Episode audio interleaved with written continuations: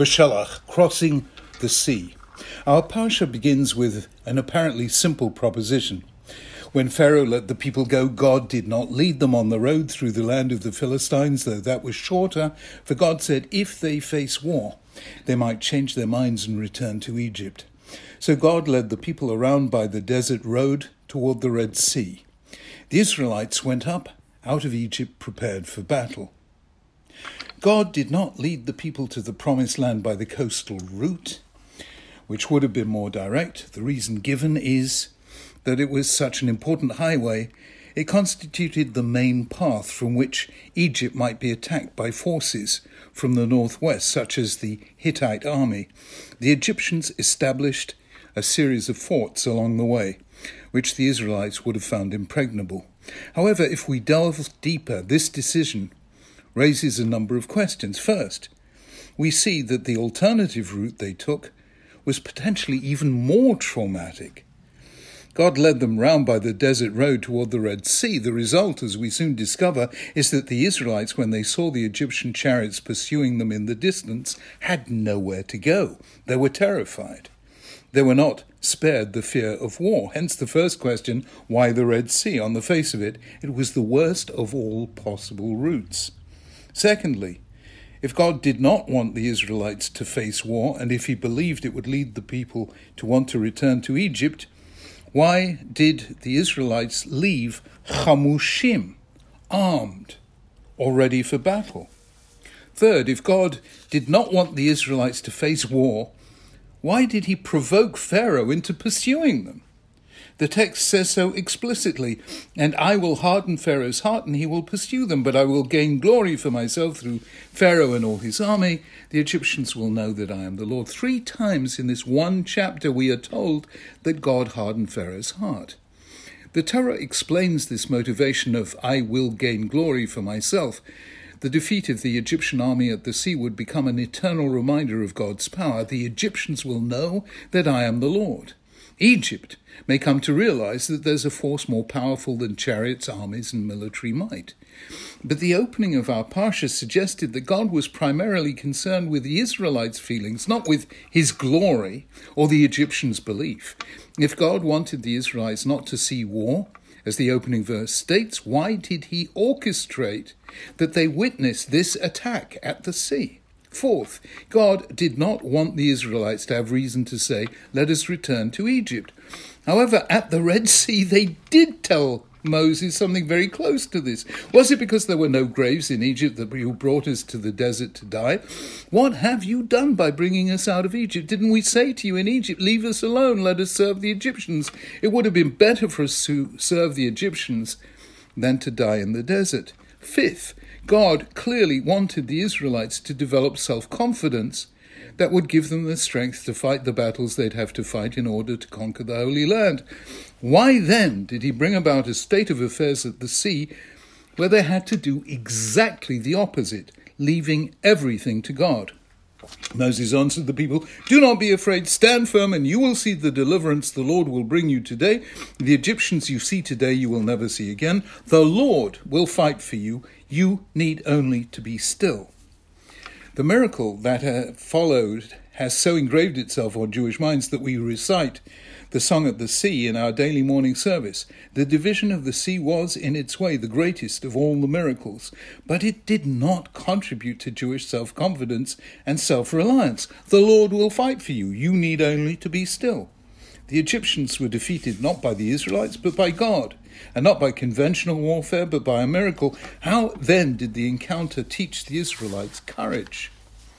Sixth, the Parsha ends with another battle against the Amalekites, but this time there's no complaint on the part of the people, no fear, no trauma, no despair. Joshua leads the people in battle. Moses, supported by Aaron and Hur, stands on a hilltop, his arms upraised, and as the people look up to heaven, they're inspired, strengthened, and they prevail. Where then was the fear spoken of in the opening verse of the Parsha? Faced by the Amalekites, in some ways more fearsome than the Egyptians, the Israelites didn't say they wanted to return to Egypt. The sheer silence on the part of the people stands in the strongest possible contrast to their previous complaints about water and food. The Israelites turn out to be good warriors. So, why the sudden change between the opening of our and its close? In the opening, God is protective and miracle working. At the close, God is more concealed. He doesn't fight the battle against the Amalekites. He gives the Israelites the strength to do so themselves. In the opening, the Israelites, faced by the Egyptians, panic and say they should never have left Egypt. By the close, faced by the Amalekites, they fight and win. What had changed? The answer, it seems to me, is that we have perhaps the first recorded instance of what later became a key military strategy. In one of the more famous examples, Julius Caesar ordered his army to cross the Rubicon in the course of his attempt to seize power. Such an act was strictly forbidden in Roman law. He and the army had to win, or they would be executed, hence the phrase, to cross the Rubicon. In 1519, Cortes, the Spanish commander engaged in the conquest of Mexico, burned the ships that had carried his men. His soldiers now had no possibility of escape. They had to win or die. Hence the phrase, burning your boats. What these tactics have in common is the idea that sometimes you have to arrange that there is no way back, no line of retreat, no possibility of fear induced escape. It's a radical strategy undertaken when the stakes are high and when exceptional reserves of courage are necessary. That is the logic of events in this week's parasha that are otherwise hard to understand. Before they crossed the Red Sea, the Israelites were fearful. But once they'd crossed the sea, there was no way back. To be sure, they still complained about water and food, but their ability to fight and defeat the Amalekites showed how profoundly they had changed. They had crossed the Rubicon, their boats were burned, they looked only forwards for there was no return. Rashbam makes a remarkable comment connecting Jacob's wrestling match with the angel to the episode in which Moses, returning to Egypt, is attacked by God, and also linking this to Jonah on the stormy ship. All three, he says, were overcome by fear at the danger or difficulty that confronted them, and each wanted to escape.